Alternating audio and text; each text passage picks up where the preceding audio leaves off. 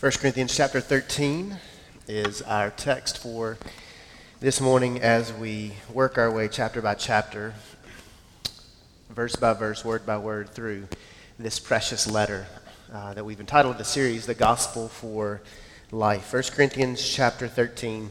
And uh, we do want to thank you for praying for us this past week at uh, the Treasuring Christ Together slash Rooted summer camp.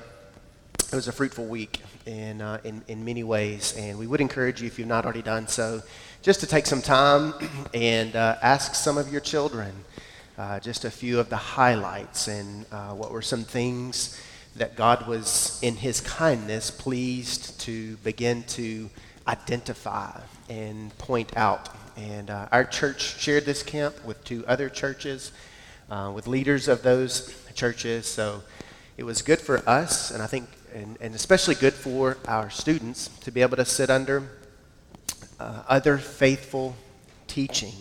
And uh, we're grateful that these men that, um, that preached in, within the theme that God has spoken uh, were faithful to the text. And uh, so grateful for Pastor Brian's leadership, thankful for um, the, the adults that made their way there and uh, over, over and over and all, it was a wonderful, wonderful week.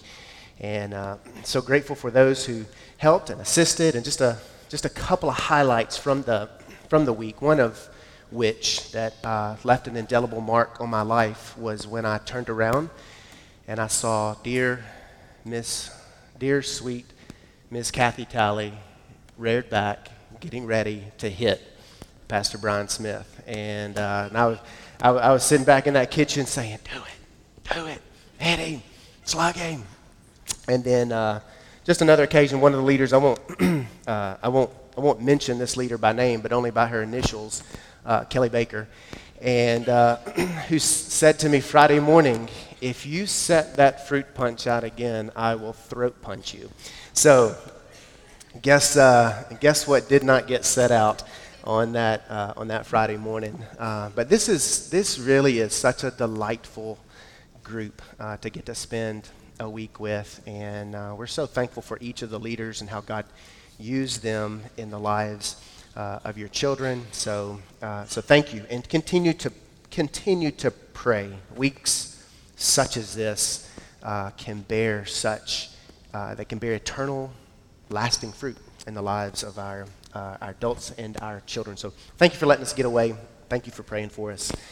And uh, let's look at 1 Corinthians chapter 13, beginning in verse 1, and I'll read all the way through verse 13. Hear the word of the Lord. If I speak with tongues of men and of angels, but do not have love, I have become a noisy gong or a clanging cymbal. If I have the gift of prophecy and know all mysteries and all knowledge, and if I have all faith so as to remove mountains, but do not have love, I am nothing. And if I give all my possessions to feed the poor, and if I surrender my body to be burned, but do not have love, it profits me nothing. Love is patient.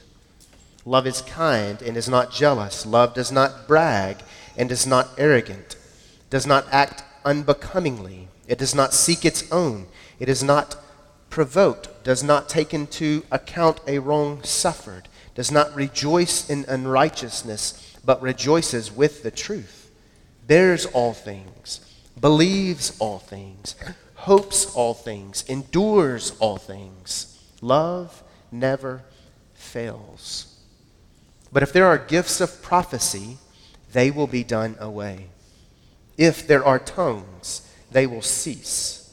If there is knowledge, it will be done away. For we know in part, and we prophesy in part, but when the perfect comes, the partial will be done away.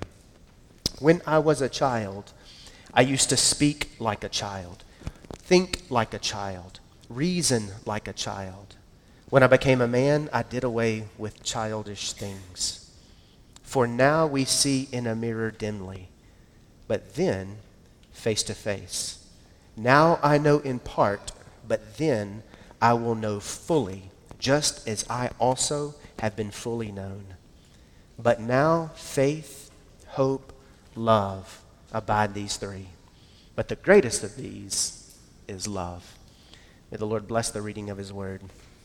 God, we do thank you for this opportunity you've given us. We thank you for how you've situated our church right here, right now, in this letter. And we pray, Lord, we beg of you, we implore of you to open our eyes to see and our heart to believe wonderful things that you say about yourself from your word.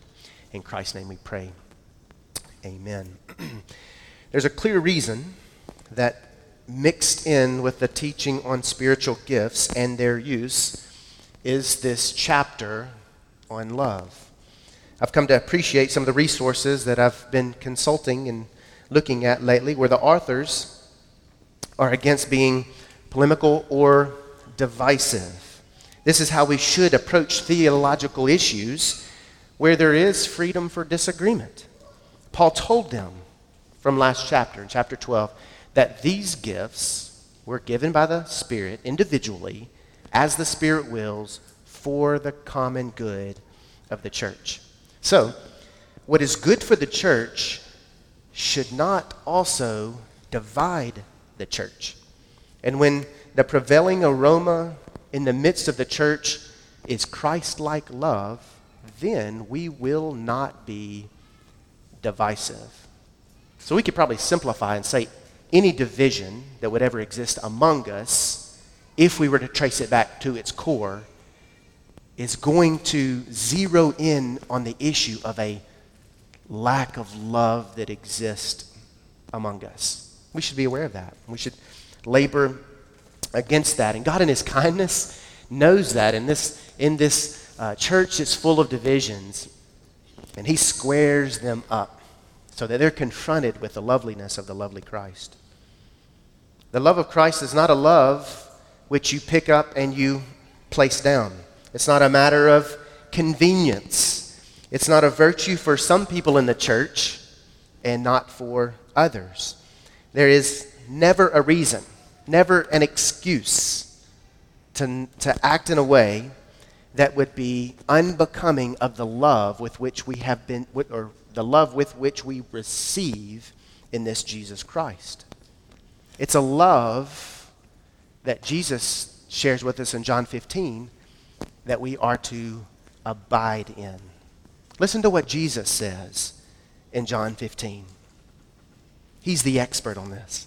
Just as the Father has loved me, these are the words of Christ, just as the Father has loved me, now catch this life shattering, mind blowing phrase. Just as the Father has loved me, I have also loved you. He's speaking here to his 11 disciples. He said, I have loved you in the same love that my Father has loved me. Now abide in my love. If you keep my commandments, you will abide in my love, just as I have kept my Father's commandments and abide in his love. These things, which is one of the more popular phrases uh, Jesus uses in the Gospel of John, these things I have spoken to you so that my joy may be in you and that your joy may be made full. So, the joy of Christ, the fullness of our joy in Christ, is centered and encompassed with our abiding in His love. This love is not abstract, this love is personal.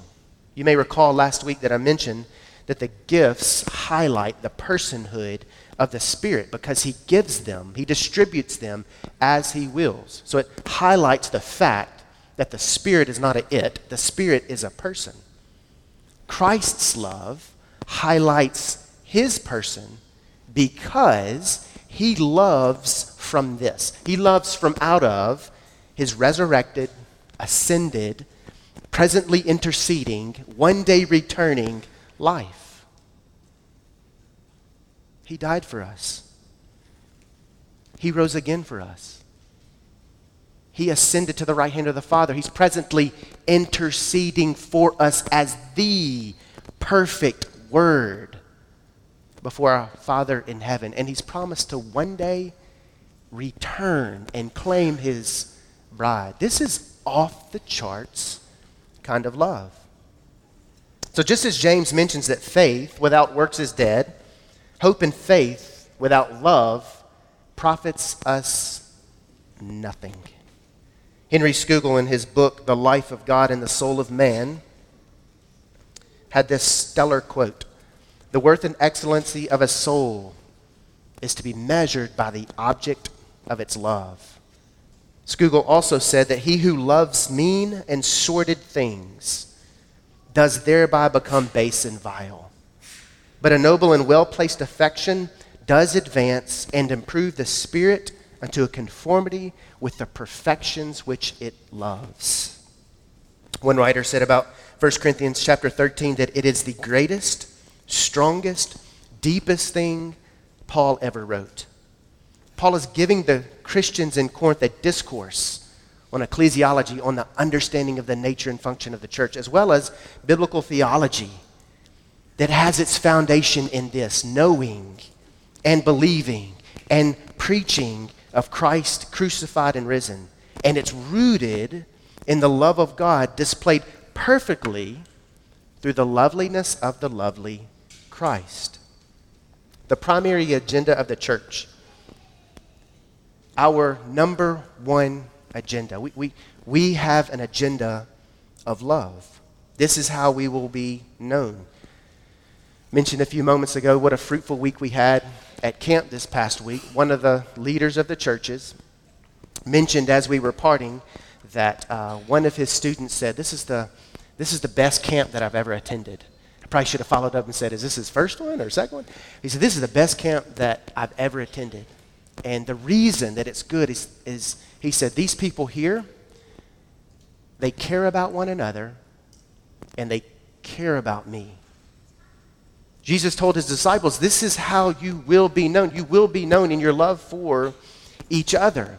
Why is it that so many churches are known for their divisiveness? I've told pastors before who've called and reached out about a church in the area, inquiring, under, understanding that they have a, an opening for their church, inquiring what I might know of this. And it's broken my heart to tell some of them, don't waste your time. That place is toxic, it's, it's poisonous. Don't waste your time. Why are we known by divisions? Which is what most people know about the church at Corinth. What's the first thing that often comes to your mind when you think about Corinthians? That church has problems. Yet we see the faithfulness of the Lord in sending them this apostle to not just talk about the love of Christ, but to demonstrate for them. Not just to say you need to preach Christ and Him crucified, but to demonstrate that before Him. So, our first point is this. Kids, you with me? 5 minus 1 equals what? 5 minus 1 equals nothing. Pastor Nathan, where'd you go to school? 5 minus 1 equals nothing. Now, this is where I get this bad math, okay? This math is good math when the actual problem is dealing with love. Listen to what Paul says here in the first three verses. If I speak with the tongues of men and of angels, but do not have love, that's one, I've become a noisy gong or a clanging cymbal. If I have the gift of prophecy, if I know all mysteries, all knowledge, and if I have all the, the kind of faith so as to move mountains, but do not have love, I am nothing. What about giving all my possessions to feed the poor? What if I surrender my body to be burned? Well, Paul says if you don't have love, you're like a clanging cymbal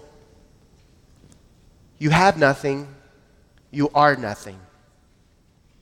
So these five objects that are here, you can possess all five of them, but you, if you do not have love, you have nothing. So this is where, I, where that's where I get the bad math. The gift of prophecy, the possessing of all knowledge, the kind of faith that moves mountains. If you do not have love, it doesn't matter what gift you possess. You are nothing, and you have gained nothing. So that helps us to see who and what we are in light of the love of Christ. I'm not trying to rewrite God's word, only attempting to apply it to what surrounds us today. But I believe if Paul were circulating letters today and he considered issues that the church is grappling with, and I'll just highlight one of them social justice. I believe he would rebuke us for our lack of love. People on both sides of this issue are firmly locked in their positions. They're lobbing statement after statement toward one another. And their tribe, after one of these bombs gets sent the other direction, picks this up and celebrates as if this were the final and deciding blow. The heart underneath the statements is to prove and embarrass the other one. And my thought is this Has it really come to this? I mean, we should stand on the Bible. You should defend the Bible. You should think critically. But it is though the church has resorted back to the little games that we played as a kid. You know, somebody say something to me, my retort back to them, I know you are, but what am I? I know you are, but what am I? Or sticks and stones may break my bones, but words will never hurt me. Or whatever it is you, that they may say to one another today.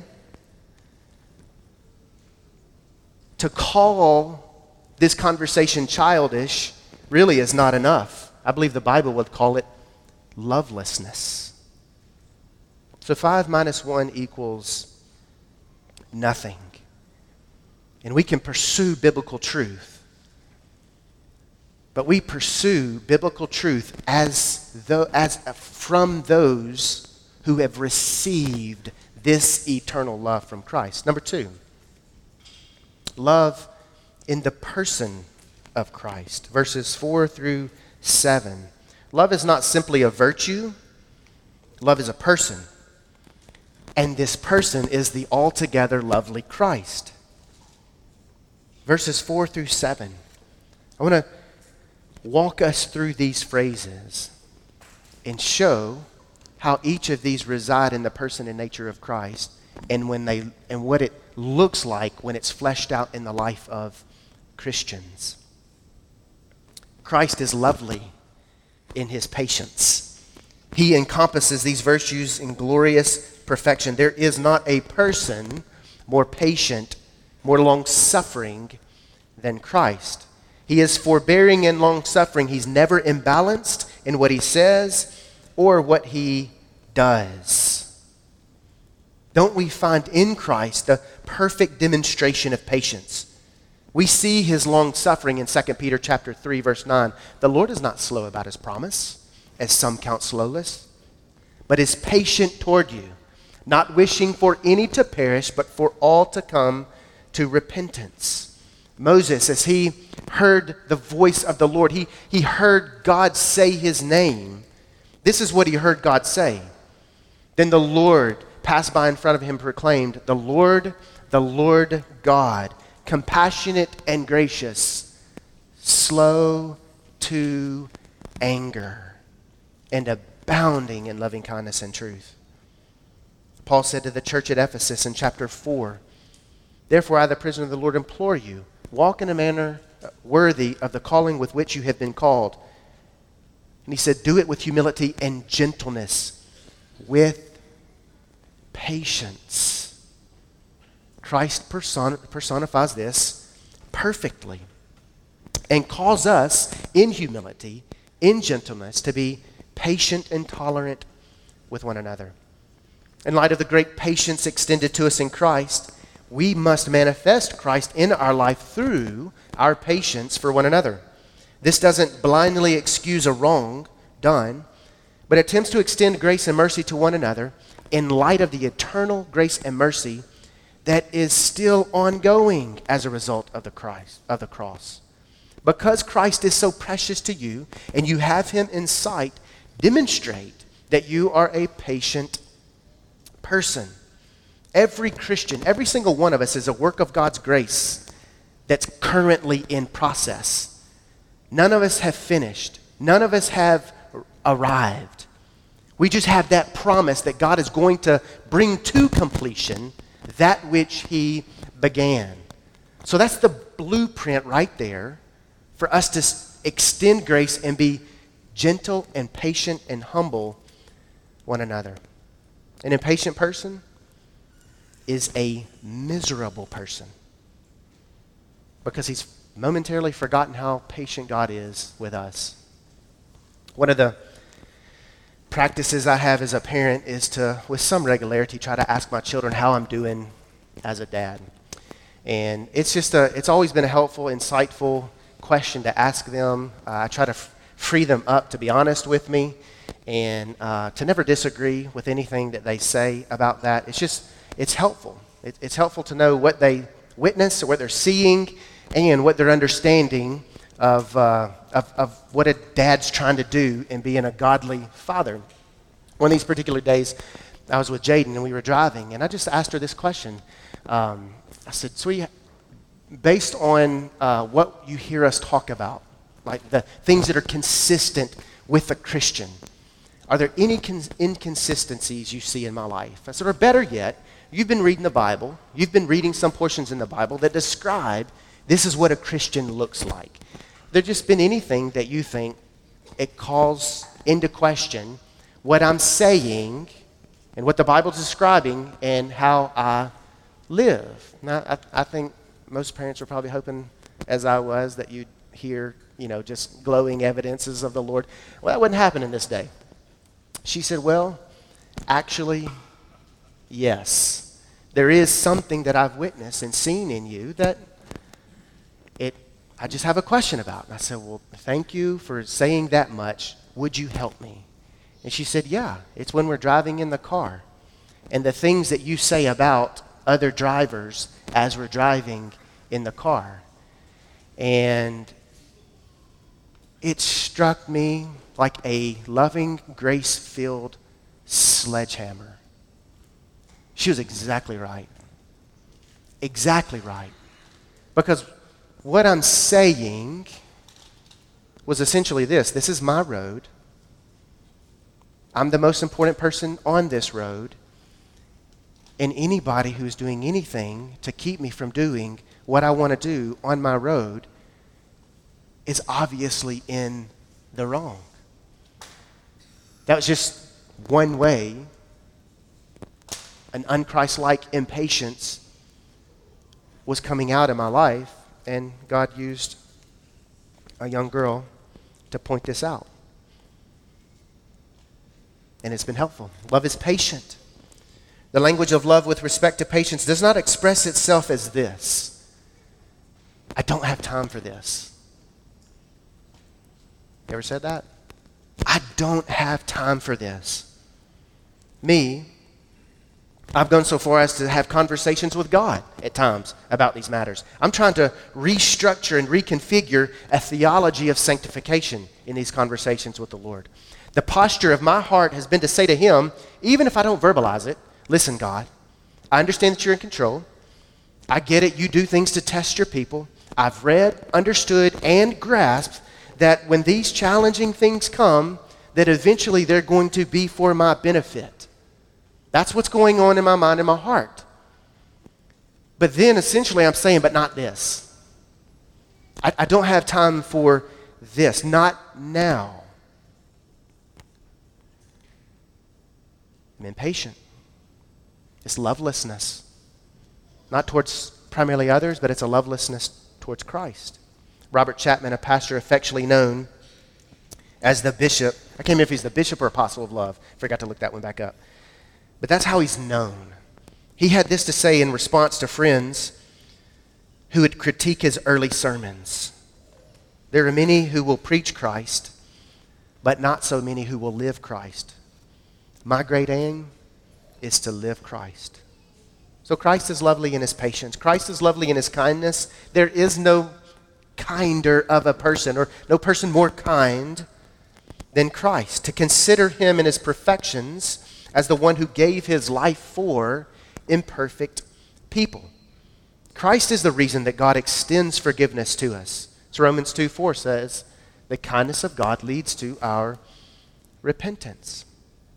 Don't we find him to be the perfect demonstration of kindness? Titus chapter 3 would answer that question in this way. But when the kindness of our God and Savior and his love for mankind appeared, he saved us, not on the basis of deeds which we have done in righteousness, but according to his mercy, by the washing of regeneration and renewing by the Holy Spirit, whom he poured out richly on us through Jesus Christ. We have, according to the kindness of God, been forgiven so much. The Christian must be kind. We must be kind in our disposition. We must be kind in our demeanor. And perhaps you're tempted to think right now, well, that's just not me. That's not my natural posture. My posture is to be a blunt person. My, or, or you may call it, my posture is just to be honest. My posture is just to be direct. And I just would appeal to you. Spend some time in 1 Corinthians chapter 13. See the kindness and patience of Christ on display. Take that little statement and phrase to Him and see how you come out of the prayer closet after you spent time considering the kindness and patience of Christ. If you, if you are in Christ, it must be the new you. The old you is not going to be helpful in sanctification. The old you is an impossible Savior. Get near to Christ so that we are gentle, kind, meek.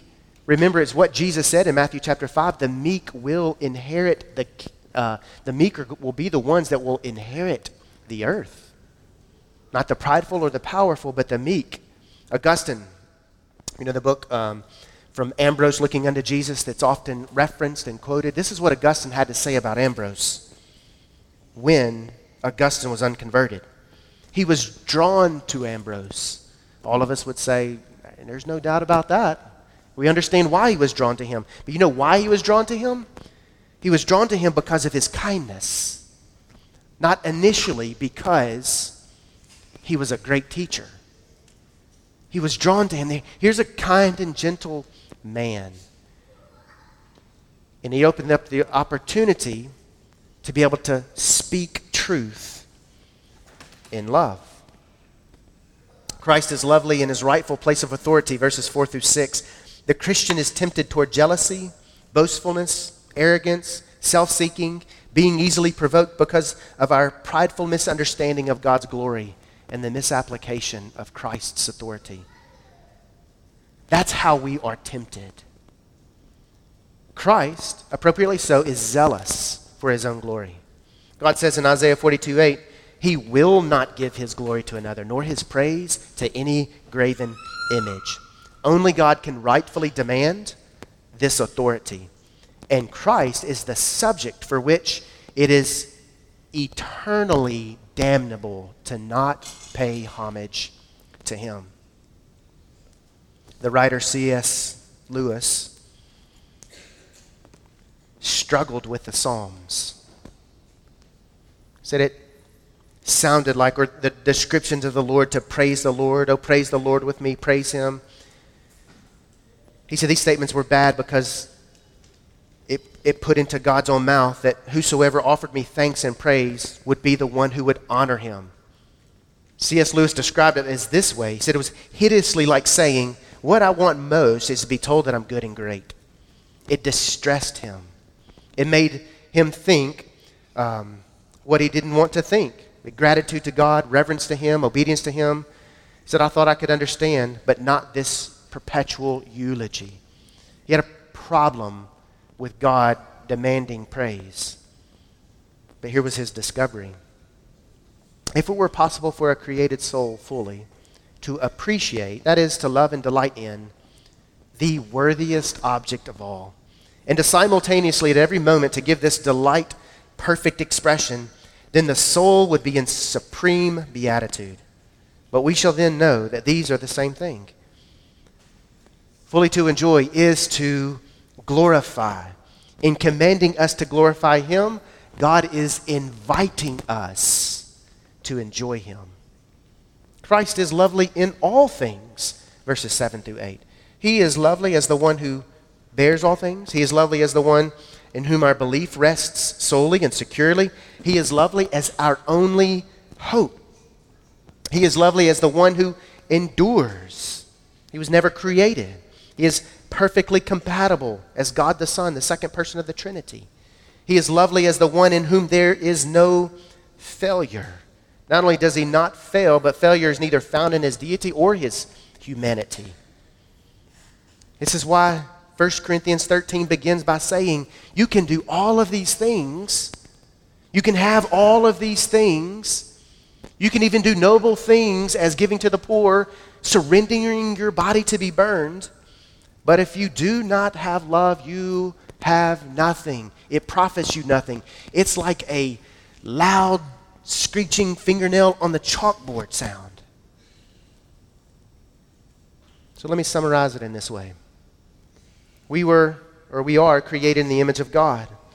Our created purpose is to worship God. Our ordained and only means to fulfill our God ordained purpose in this life is the death, burial, and resurrection of Christ on our behalf. The object of our faith is Christ in all his glory. The security of our hope is the intercessory role of Christ right now on our behalf. Our means of life, then, is unrivaled love to this Christ and fervent love for one another. So, this is what I believe it means to love Christ and to look at him through the lens of faith and hope. So, look at him. Look at him. He is beautiful. Perhaps your mirror is dim because it's shaded and colored by the world. Or perhaps it's shaded and colored by your own pride. Humble yourself and look at his beauty until your sights are clearer.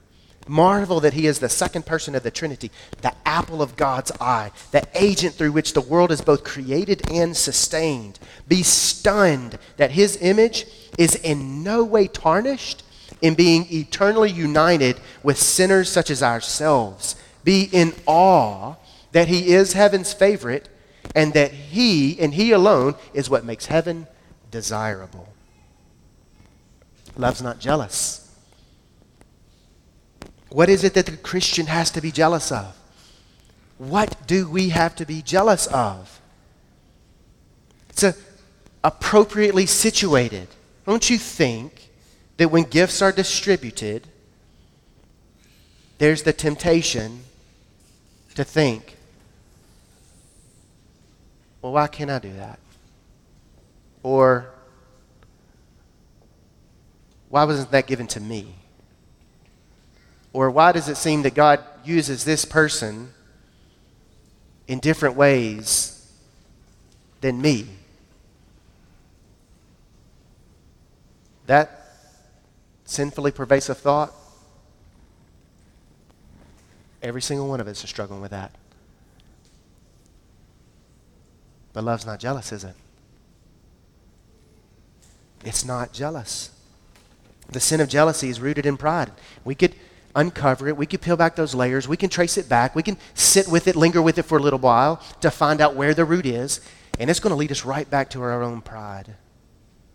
There's nothing deficient in Christ. There's nothing deficient in the Spirit's distribution of the gifts. And when this pride is not identified, when it's not properly repented from, it's going to sour unto jealousy. Jealousy is a pervasive sin that slowly and meticulously gnaws on a person. Jealousy begins by calling into question God. Why did you do it this way? Jealousy is a poisonous sin in the life of the church. Romans 12:10 understanding this instructs us outdo one another in showing honor.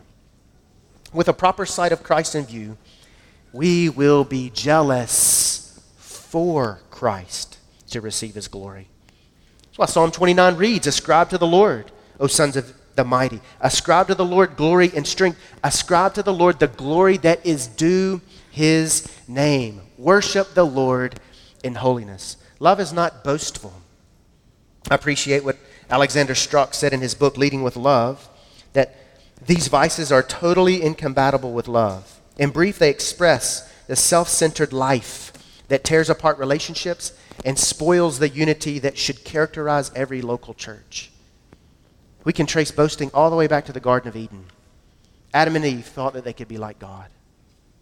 Or the efforts made in Genesis 11 where the people said, Come, let us build for ourselves a city and a tower whose top will reach into heaven, and let us make for ourselves a name. Otherwise, we will be scattered abroad over the face of the whole earth. Or in the New Testament, we see the Pharisees loving the chief seats, or the disciples asking among themselves to Jesus, Who is the greatest? Well, let's bring it home. Where are you most tempted to become boastful? Apart from love? Christ's love? You and I, we're nothing. A boastful person is a prideful person and is guilty of placing himself on the throne of glory to receive what is only due God. You do not want to be on that throne. I still, I've said this a number of times, but it bears repeating again. It still sticks in my head. September 2003, Jordan and I sitting with Richard Owen Roberts. He said a lot of things that day. You know, he said a lot of things that day. You know, all of them were good. But here's the phrase that stuck out A man in need of affirmation is a danger in the kingdom of God. It's lodged with me. Why? Because I saw that need for affirmation, that need for boasting, the pride of life. Those things are, were right there. They're, they were ready, ready to attach themselves. Thanks be to God in His great mercy, showing love's not boastful, it's not arrogant, it's not unbecoming. Are we God? Can any of us atone for a single sin? Any of us risen back from the dead? We have no reason to boast. But when the perfect comes, all boasting will give way to eternal humility. Every knee is going to bow. Every tongue is going to confess that Jesus is Lord, and it will be to the glory of God the Father. Love is not unbecoming or arrogant. Arrogance is that fruit sin stemming back from our original nature that is captured in Psalm 14 1 where it says, The fool has said in his heart, There is no God. Charles Simeon noted this Yet to what extent do these evils exist? How headstrong, how self opinionated, how presumptuous are youth in general, especially where they can give vent to their dispositions without restraint. I think he just described Facebook, Twitter, whatever social platforms there are out there. People can give People can put on full display what a moron they are. But love is modest, sober, temperate. Love is not self centered or selfish. Robert Chapman said this My business, my business is to love others and not to seek that others shall love me. You see how he understood the love of Christ rather than sitting back and waiting to be loved by others, he said, I'm going to make it my business. I'm going to be proactive, active. I'm going to be intentional at loving others, regardless or whether or not that same love is reciprocated back to me. That's what happens when your agenda is to love the Lord and to love others. Love does not insist on its own way. Lovelessness manifests itself in selfish thinking and selfish living. How often throughout the day are we given to thoughts about ourselves? Paul said in 2 Corinthians 12, I seek not what is yours, but you. I will most gladly spend and be spent for your souls. Prayer, excuse me, selfishness and pride are the two greatest hindrances to us flourishing in Christ. It shows in our life and in our love and in our lack thereof. It manifests itself in our prayerlessness. Prayer is perhaps the greatest expression of selflessness. It expresses our need for God and expresses expresses our need for God and not a need to be heard by others. Love is not easily provoked or angered. God's anger toward us has been absorbed with blood. God's wrath toward us has been removed and replaced with compassionate mercy and love. He has removed his anger from us and replaced it with love. Love does not take into account a wrong suffered. A proper sight of Christ guides us into how to treat those who have wronged us. Was not the blood of Christ shed to cover our offense against him? Hasn't God reconciled us to himself? God's no longer our enemy. Christ removed that by appeasing God's wrath against us and by replacing it with love. We see that from Colossians chapter 2. Love does not rejoice in unrighteousness, does not become joyful over wrongdoing. Unrighteousness and wrongdoing break us and cause us to appeal in love to one another to repent. This is why church discipline is so painfully hard. Nobody's rejoicing in that. No, nobody's joyful over the wrongdoing. But we are still required to love redemptively. Love rejoices with the truth. Love bears or covers all things. We are going to fail. Christ has not and will not fail. Christ, or excuse me, love believes all things. Love hopes all things. Love endures all things. Love is never going to fail. This is a whole lot to take in. A whole lot to take in. Last night, in the midst of uh, just the pace of life that, uh, that our family is in. Yesterday, April and I got the we, we celebrated 17 years uh, of marriage. And so uh, we got a couple hours last night to, to get away. And we went to one of them restaurants where you don't understand anything on the menu. And they bring out three different menus, and, and really, it's, it's, it's I, I don't know any Italian, and so the, the, uh, the, the server, he kept coming back, and he just said, I know it's a lot to take in. I know it's a lot to take in. I'll, I'll be back with you. And uh, we were just saying, you just tell us what's good, what's flavorful, and we will, uh, yeah, we'll, we, we, will, we will listen to you. But there's a lot. There's a, there's a lot to take in, in in this in this chapter. And I want to encourage you to sit with it. Linger in that. A few years ago, we uh, took a trip to New York, and it was the first trip that we had taken. Uh, we had taken Blake with us, and so the first day we get there, we arrive in the city. We go to Central Park, and we're uh, just playing around in Central Park. And he's just being a boy. He's jumping and playing on the rocks, and he's just having the time of his life. Well, the next day is when a lot of the activities that we had planned started. The one thing that he wanted to do is he wanted to go see the Statue of Liberty. So this is what we did in this day. So we, we, we saw the Statue of Liberty. Uh, then after that, we got tickets to go see Fiddler um, on the Roof. And then we went to one of our favorite restaurants to eat there in, in, in New York. And then following the uh, musical, we went to go get ice cream afterwards. So we go back to our hotel. We're at our hotel, and, uh, and, and we were sitting out on the we're sitting out on the balcony. And so one of the things that Blake and I did each night was we would just kind of recount the day. What did we do? What was enjoyable? And uh, so the first night we did this, he just went on and on about how much he enjoyed the rocks. The second night, okay, uh, after we did all those things that I mentioned to you, I said, Well, what do you think about today? And he said, What do we do today? I was like, Are you kidding me? So I just told him again what we, what we did. He said, Oh, yeah, yeah, yeah, yeah. He, said, he giggled a little bit. He said, That was fun. But we didn't jump on any rocks or anything.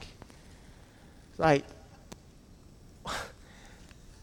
we didn't jump on any rocks, man. We saw the Statue of Liberty. That, that's the thing you wanted to go see. We did this and we did this and we did this. And the problem was, his enjoyment was in something simple. His enjoyment was, I mean, he liked these other things, but he was defining enjoyment in rocks in a park. So, do you, do you find Christ to be lovely as he's presented in the Word? What is in you right now that is competing with the beauty of Christ? What is tempting your soul in such a way that is rivaling Christ's proper place on the throne of your heart? What is getting in the way of time in the Bible, whether this is pleasure reading, meditating, or studying, which don't have to be separated or segmented? What is taking the place of effectual praying? What limitations are you placing on God? Preaching by itself cannot make you find Jesus attractive. Just this past week, a few of us were talking while we were at camp about a former friend who several years ago he abandoned the faith. His marriage was destroyed. He eventually signed over the rights of his own son. During these days, initial days, someone asked him, like, what happened, man? You were in the church, you were a pastor, you were a singer songwriter, you preached about Christ, you captured in such wonderful ways truths about Christ. And this was his answer I was faking it. Being in a church that strives to hold forth Christ through preaching is not enough to force you to find Christ attractive. We're not holding you down and making you consume him until he becomes enjoyable to you. So, how do you know whether or not you found him to be lovely? You love him. That's how you know you, you, you love him. Jesus restoring Peter. Simon, do you love me? Can 2 Corinthians 5 14 be said of you? That you are controlled by the love of Christ. For the love of Christ controls us. Having concluded this, that one died for all, therefore all died, and he died for all, so that they who live might no longer live for themselves, but for him who died and rose again on their behalf. Lastly, love in the life of the church, verses 8 through 13. Love is never going to fail. Verse 8. Love never fails. The gifts of prophecy, tongues, knowledge, each of these are going to be done away with.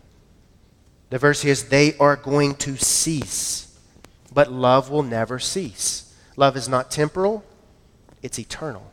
This is why we spend our time considering the love of the altogether lovely Christ.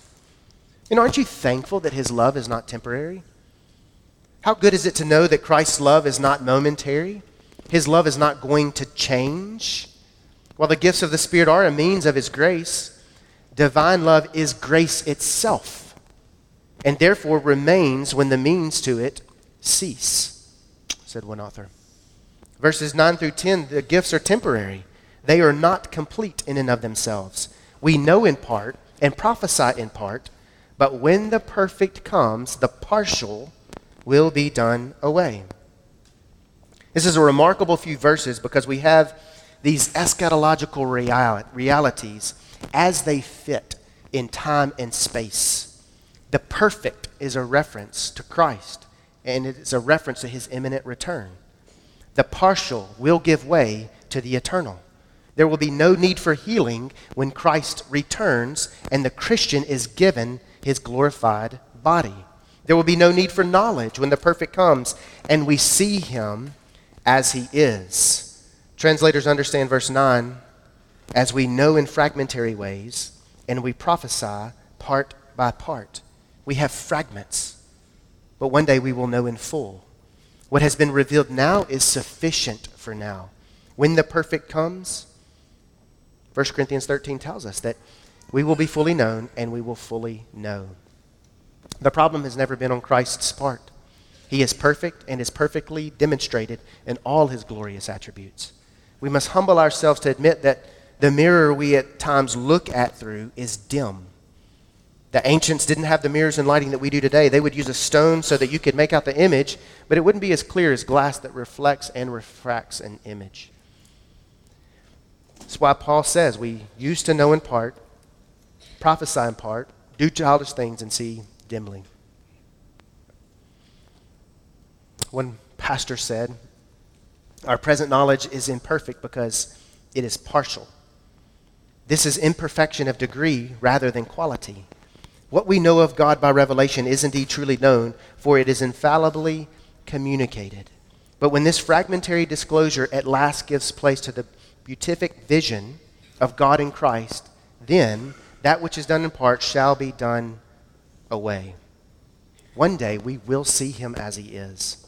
One day all of our questions will be answered. One day when the partial is done away with, we, we will see him who is perfect. Until that day, we look and we love. As we close, let's consider verse 13 faith, hope, and love. Paul holds out that the greatest of these is love. These three virtues exist and abide not just temporarily or momentarily, but they abide eternally. There is a sense in which they will still exist. Though faith will eventually give way to sight, there remains eternal trust in the glorified Christ. We will, for all eternity, be learning about him. As hope gives way to realization, there is a sense that our current expectation for his return will be a means through which we are able to comprehend and enjoy the eternal bliss of Christ in heaven. So, in other words, right now, we trust and we wait. We faith and we hope. One day it will give way to the person that we wait for and trust in. This is in part why we should be busy about storing up for ourselves treasures in heaven. Spiritual gifts given by the Spirit Himself as He wills are a foretaste and will one day give way to the unveiled loveliness of the lovely Christ. At some point, the gifts will cease entirely. I know some of you are waiting to hear whether or not that question are the gifts still in operation today? We're going to look at that. We're going to attempt to answer that. But that's not primarily what this text is about. Paul didn't want them, in light of those as recipients of the gifts, to miss the love of Christ. And we don't need to convolute conversation, appropriate conversation about the gifts, and miss out on the loveliness of Christ. They are going to cease. However, love will never end. This is the more excellent way. The loveliness of Christ and love for each other. What will it be like when the shadow gives way to reality? Dimly light gives way to full light. To see him as he is, to be with him as he is, to worship him no longer through means of grace, but to worship him with zero inhibition and zero hindrance. Of faith, hope, and love, love is the greatest because it is the only virtue that is the essence of Christ. He never had to have faith, nor has he ever had to hope. But he is love. Geoffrey Wilson said this Love is the end in relation to which the other two virtues, hope and faith, are only means. And this relation remains even in the state of perfection. So you can do fill in the blank. But if you do not have love, you are nothing, and it profits you nothing because it shows that you do not have the love of Christ.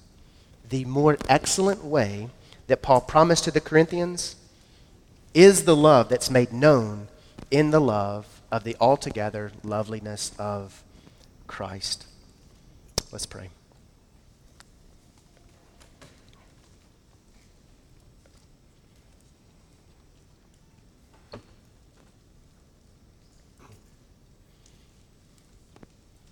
as we pray, I want you to consider this hymn entitled Hide Away in the Love of Jesus. Come, weary saints, though tired and weak, hide away in the love of Jesus. Your strength will return by his quiet streams. Hide away in the love of Jesus. Come, wandering souls, and find your home. Hide away in the love of Jesus. He offers the rest that you yearn to know. Hide away in the love of Jesus. Hear him calling your name. See the depths of his love in the wounds of his grace and hide away. Come, guilty ones weighed down with sin. Hide away in the love of Jesus. The freedom that you long for is found in him. Hide away in the love of Jesus. Come, hopeless hearts, do not despair. Hide away in the love of Jesus, for 10,000 joys await you there. Hide away in the love of Jesus. In Christ's name we pray. Amen.